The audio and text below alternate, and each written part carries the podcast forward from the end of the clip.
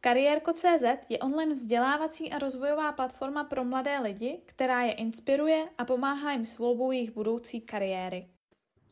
Dnes u nás v kariérku vítám Lucii Neumannovou, spoluzakladatelku platformy pro ženy Fempalet, UX designérku a marketačku. Lucko, ahoj. Ahoj Nikol, díky moc za pozvání. Já děkuji, že máš, že jsi udělala čas na nás. A úplně první otázka, která mě zajímá.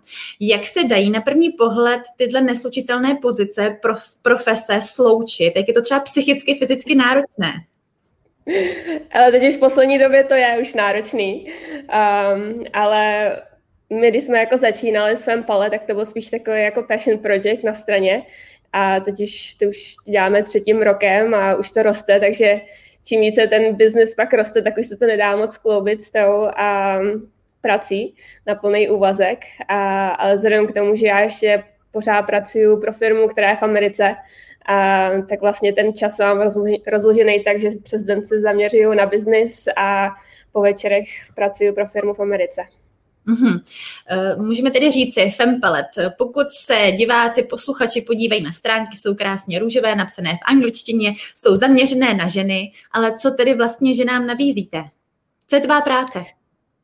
My vlastně, že nám pomáháme s jejich kariérou a to děláme prostřednictvím mentoringového programu, ve kterém mentoři pomáhají během 6 měsíců těm ženám, kteří se přihlásí do našeho programu. Nejčastěji například pomáhají těm, kteří jsou buď na začátku své kariéry a chtějí nějakým způsobem podpořit ten jejich růst, a nebo mají různé, nacházejí se v různých takových nových situacích, ve kterých se dříve nenacházeli. Například někdo je nově povýšený a nemá třeba v té práci nějakého prostě role modela, a, který a, by je mohl jakoby navádět v tom, jakým způsobem se lidi mají vést. A tyhle ty lidi vlastně vyhledávají a, vyhledávají pomoc takhle jako mimo, mimo, tu, a, mimo, mimo tu jejich firmu, kde pracují. Fempelet, eh, mohly by vaše služby, vaši pomoc využít třeba i studenti? Určitě, určitě máme tam dokonce pár studentů, kteří už jsou součástí a ty mentoři jim většinou pomáhají právě třeba najít takový to zaměření a ujasnit si, co přesně jakoby chtějí dělat mm. a pak jim pomáhají a je prostě nasměrovat, jakým způsobem se do těch um, různých oborů, do kterých chtějí se vlastně dostat. Mě by teď napadla otázka a velice ráda ji vyslovím ve tvém věku. Jak tě napadlo udělat vůbec takovou platformu, uh, webovky, jak tě vůbec napadlo pomáhat ženám? Mm-hmm. Tak já jsem se hodně inspirovala v Americe, kde jsem vlastně teďka posledních šest let žila a před těmi třemi lety, kdy jsme začínali svém palec, tak a to téma um, žen a celkově prostě kariéra žen bylo hodně, a hodně se to diskutovalo v té Americe a vznikaly takové, takové různé komunity, které právě ty ženy podporovaly. A vzhledem k tomu, že jsme to viděli prostě, že to funguje v té Americe a tady v Čechách nám přišlo, že nic takového není, tak jsme vlastně chtěli a sem přinést něco, co by mohlo tady fungovat. A mysleli jsme právě um, že ty ženy by měly být právě podporovány a chtěli jsme, aby vlastně a, aby si rozšiřovali ty svoje obzory, aby poznávali nový lidi a tím se vlastně a, dostávali prostě i do jiných kruhů a vlastně inspirovali pro tu jejich kariérní cestu. Mm-hmm. Takže holka z Čech odletěla za velkou louži do Ameriky, tam viděla nápad a byla schopná a je schopná ho tady přetransformovat a pomáhat ženám. Pojďme se podívat na tu tvoji cestu, jak jsi odletěla do té Ameriky. A můžeme možná na začátek, základka, střední škola, vejška, eh, jaká byla vůbec ta tvá cesta? Byla trnitá nebo byla lehká? Tady v Čechách bych řekla, že byla lehká. Um, to byla taková ta standardní cesta přes Gimpol na výšku a snažit se získat nějaký titul. A já tehdy jako moc nevěděla právě, co vůbec chci do budoucna dělat. Věděla jsem, že chci někdy podnikat, hrozně mě tehdy bavily jazyky, já jsem byla vždycky zaměřená hodně na to jako mezinárodní prostředí. A tak jsem si vlastně vybrala ŠE, kde jsem studovala mezinárodní obchod. Ale vlastně po skončení té školy mi přišlo, že zase úplně do toho praktického business života moc toho nevím. A pak jsem si vlastně v Americe našla ještě jednu školu, která byla právě hodně prakticky zaměřená. Našla jsem si tam obor, který byl zaměřený na marketing a vzhledem k tomu, že jsem vždycky byla takový jako kreativní člověk, jsem si říkala, že by to mohlo být dobrý fit a nakonec, nakonec to byl. A takhle jsem se já vlastně dostala do Ameriky. Um, tak a teď se úplně zeptám. Naši diváci posluchači jsou většinou středoškoláci, kteří teď se vybírají, kam půjdou, kam, kam je vítr zavané. Uh, jak se třeba, nebo co tě ovlivňovalo při výběru vysoké školy? Proč třeba VŠE? Uh, asi to, že to mělo takový to jméno. Uh, tehdy vzhledem k tomu, že jsem jako moc nevěděla, veše, uh, že to bylo v Praze, já jsem z Hradce Králové, tak jsem si říkala, tak pojedu do Prahy a budu studovat ten mezinárodní obchod, tak asi tím, jako jak to znělo.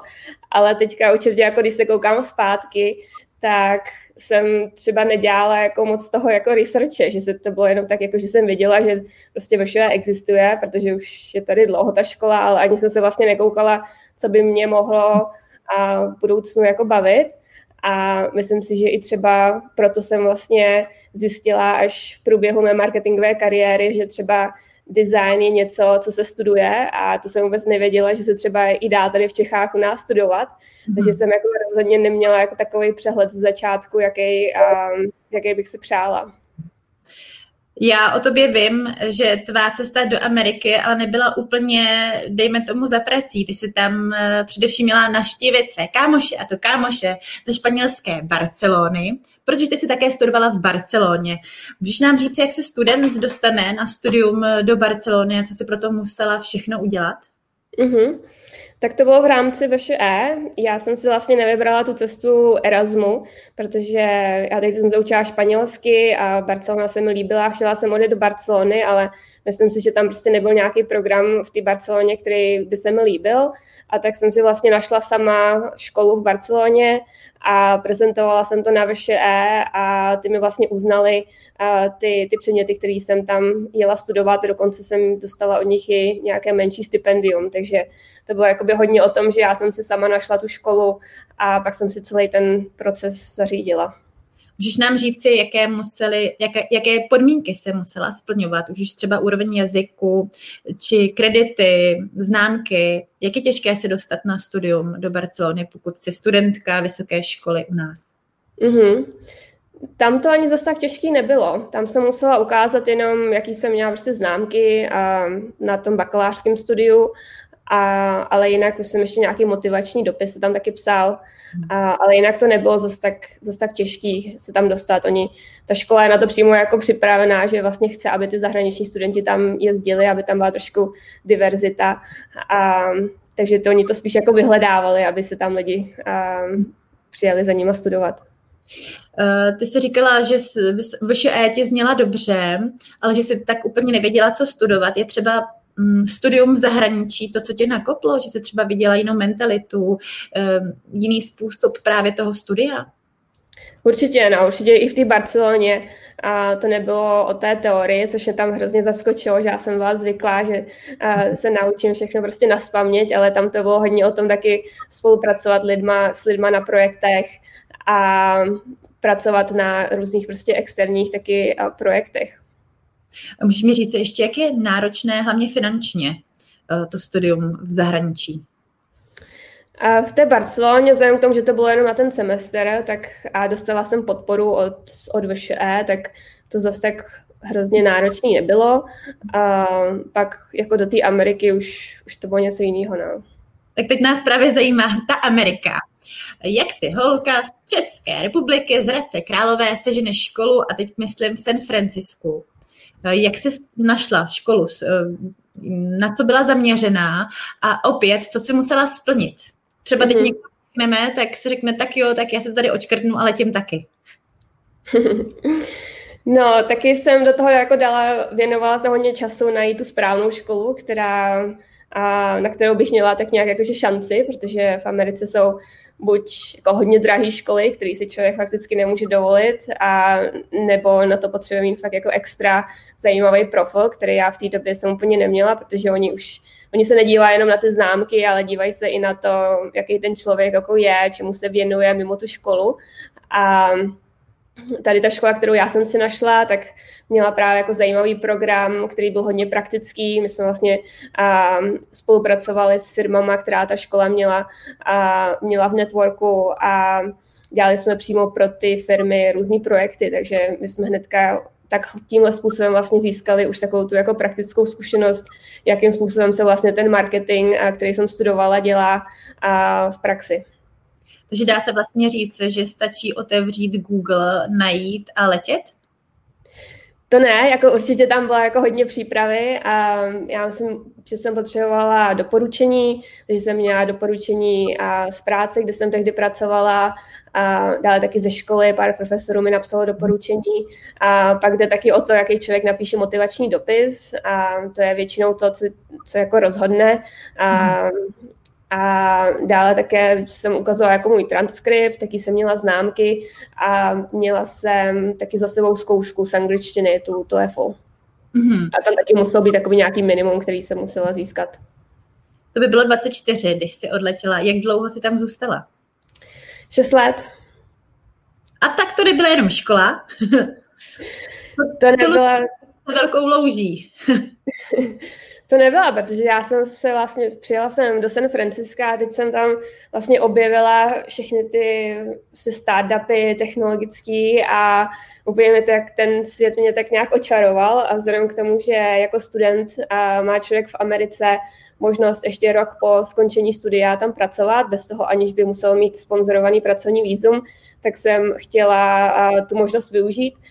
S tím teda, že ta možnost je jenom platná, když člověk si najde do nějakých tři, třech měsíců hnedka po skončení školy práci, jinak musí odjet. Takže já jsem věděla, že prostě po skončení té školy mám jenom určitý čas na to, abych byla zaměstnaná na plný úvazek.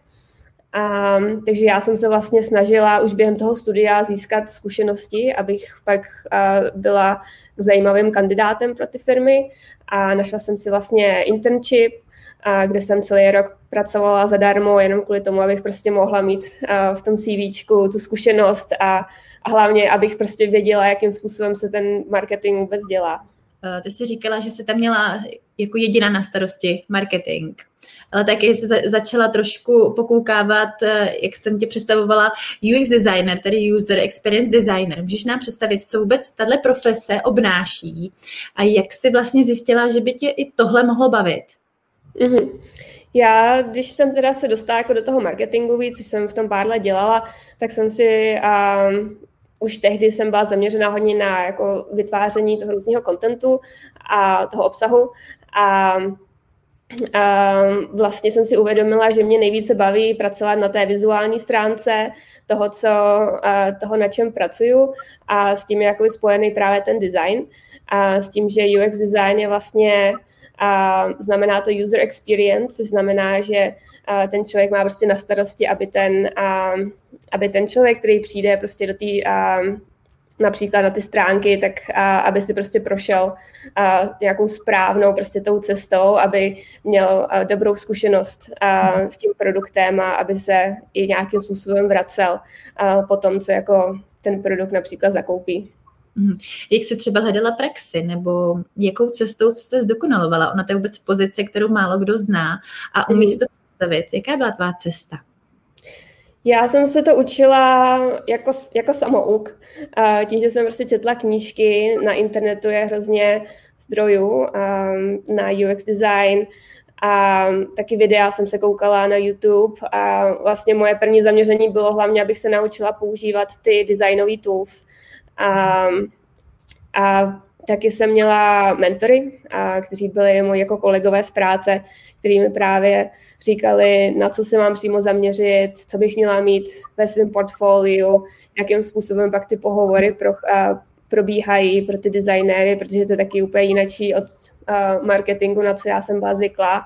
Takže určitě mít i jako takhle někoho, kdo si tím prostě někdy prošel, aby toho člověka a, nějakým způsobem směroval, protože já jsem tehdy taky neměla čas na to, a, abych šla třeba dělat nějaký kurz nebo tak, protože jsem za A byla pořád zaměstnaná a za B věděla jsem, že když odejdu z té práce, kde jsem byla, takže si musím práci najít hnedka během pár týdnů, jinak bych zase musela kvůli vízu odjet. Mm-hmm. Kdyby teď někoho tvé pozice nadchla, jaké by měl mít zkušenosti, nebo jak vypadá vlastně tvoje práce? Toho UX designéra? Ano. Uh-huh. A zkušenosti mě hrozně pomohly zkušenosti z marketingu, protože člověk a, dokáže jakoby přemýšlet jako ten uživatel, který a, nějakým způsobem s tím, s tím produktem a, pracuje. A, takže určitě myslím, že empatie je důležitá, a, aby se člověk dokázal prostě cítit do toho člověka. A dále určitě je důležitý umět používat ty, ty správné nástroje. A my třeba používáme hodně Sketch nebo Figmu ve firmě. A... vysvětlit, co je Sketch, pokud by student nevěděl. A to je a, prostě design, designový tool, je to takový vylepšený Photoshop a, nebo prostě takový jako Adobe, Adobe uh, produkt, takže a je to takový, co, co prostě designéři, kteří navrhují produkty nebo webové stránky, většinou už teďka používají. To je ale jenom část Lucie. My také víme, že máš day a night shift, tedy denní a noční režim tvé práce. Eh, tak to nás zajímá, jak Lucie pracuje dnes, jak to všechno jsi schopna skloubit dohromady. No, snažím se. Někdy to je určitě náročný, hlavně v poslední době, ale jinak mojí náplní práce přes den už teďka, vzhledem k tomu, že ten tým FM Palet už je větší a každý má už svoji roli, takže už ta role je taková spíš jako managementu, takže je to hodně, uh, hodně schůzek, a přemýšlení nad tím, jakým způsobem to posouvat dopředu, kde uh, odkaď přinést uh, více revenue, aby ten biznis mohl fungovat a tak dále. Uh, takže to, to dělám přes den no a, a v noci se pak zaměřuju na uh, firmu, která se jmenuje Springboard, uh, která teda sídlí v Americe.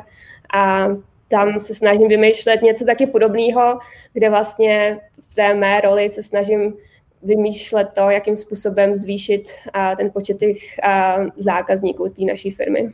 Když se podíváš na svoji kariérní uh, cestu, třeba 15 let dozadu, můžeš nám říct, co tě třeba nejvíce ovlivňovalo, ať už třeba rodiče, zázemí, kamarádi, nebo právě vycestování do zahraničí, co, co jsou takové ty body, které ti dali nejvíce, mm-hmm. které směrovali?